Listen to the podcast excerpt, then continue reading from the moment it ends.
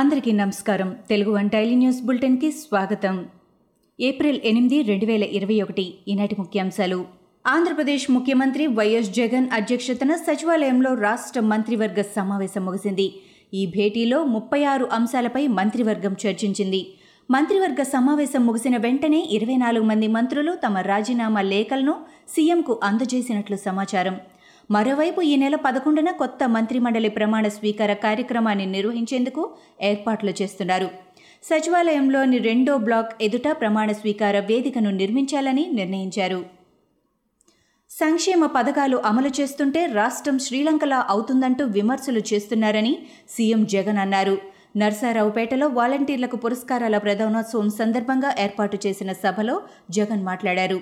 అర్హత ఉన్న ప్రతి ఒక్కరికి సంక్షేమ పథకాలు అందాలన్నదే ప్రభుత్వ ఉద్దేశ్యమని చెప్పారు. సంక్షేమ కార్యక్రమాల్లో భాగంగా లబ్ధిదారుల ఖాతాల్లో నేరుగా డబ్బులు జమ చేస్తున్నామని అన్నారు. ఉక్రెయిన్పై రష్యా దండయాత్ర నేపథ్యంలో విమానయాన సంస్థ ఎయిర్ ఇండియా కీలక నిర్ణయం తీసుకుంది.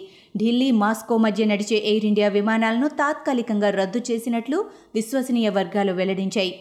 యుద్ధం దృష్ట్యా భీమా సమస్యలు తలెత్తడం వల్లే ఈ విమానాలను రద్దు చేసినట్లు సమాచారం. ఢిల్లీ మాస్కో మధ్య వారానికి రెండు ఎయిర్ ఇండియా విమాన సర్వీసులను నడుపుతోంది.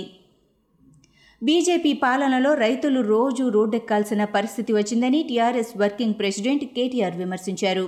రైతుల ఆదాయం రెట్టింపు చేస్తానంటూ ఏడేళ్ళ క్రితం ప్రధాని మోడీ హామీ ఇచ్చారని ఆయన చెప్పినట్లు ఆదాయం రెట్టింపు అయిందా అని నిలదీశారు.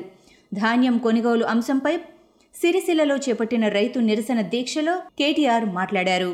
తన విషయంలో ఏం జరుగుతోందో తెలంగాణ ప్రజలు మీడియాకు తెలుసునని రాష్ట్ర గవర్నర్ తమిళసై అన్నారు. రాజ్భవన్ ద్వారాలు ఎప్పుడూ తెరిచే ఉంటాయని సీఎం మంత్రులు సీఎస్ ఎప్పుడైనా రావచ్చని చెప్పారు.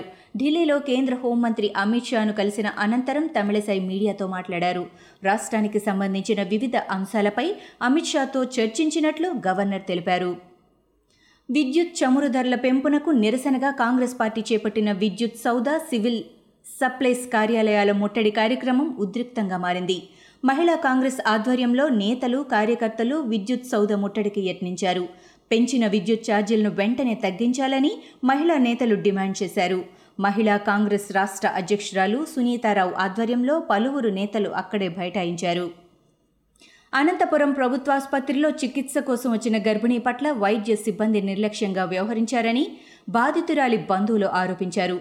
సత్యసాయి జిల్లా కదిరి పరిధిలోని మరో తండాకు చెందిన శ్రీవాణి భర్తతో కలిసి మోటారు సైకిల్పై వెళ్తుండగా ఎదురుగా వచ్చిన కారు ఢీకొట్టింది. ఈ ఘటనలో గర్భిణీ శ్రీవాణి గాయపడింది. చికిత్స కోసం కదిరి ఆసుపత్రికి తరలించగా అక్కడ వైద్యులు అనంతపురం తీసుకెళ్ళాలని సూచించారు. విశాఖపట్నం నుంచి ఢిల్లీకి గంజాయి హ్యాష్ ఆయిల్ను అక్రమంగా రవాణా చేస్తున్న నలుగురిని అరెస్టు చేసినట్లు రాచకొండ సిపి మహేష్ భగవత్ తెలిపారు. నిందితుల నుంచి యాభై రెండు కేజీల గంజాయి ఓ లీటర్ హ్యాష్ ఆయిల్ను పోలీసులు స్వాధీనం చేసుకున్నట్లు చెప్పారు. వీరంతా ఉత్తరప్రదేశ్కు చెందిన ముఠా అని ఆయన వివరించారు. మార్కెట్లో లీటర్ హ్యాష్ ఆయిల్ ధర మూడు లక్షల రూపాయలు ఉందని అన్నారు.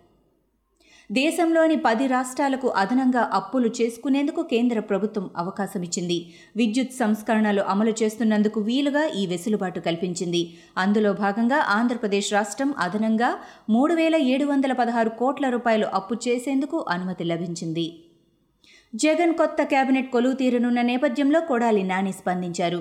కేబినెట్లోకి కొందరు సమర్థులు కావాలని ఆయన అభిప్రాయపడ్డారు. పార్టీని మళ్ళీ అధికారంలోకి తీసుకువచ్చే వ్యక్తులు కావాలని ఆయన విశ్లేషించారు. అవగాహన కలిగిన వారు కేబినెట్లో ఉండాలని అన్నారు. పార్టీలో ఎవరిని ఎలా ఉపయోగించుకోవాలో సీఎం వైఎస్ జగన్కు తెలుసునని చెప్పారు. జగన్ ఏ నిర్ణయం తీసుకున్నా శిరస వహించేందుకు తాను సిద్ధమని కొడాలి నాని స్పష్టం చేశారు.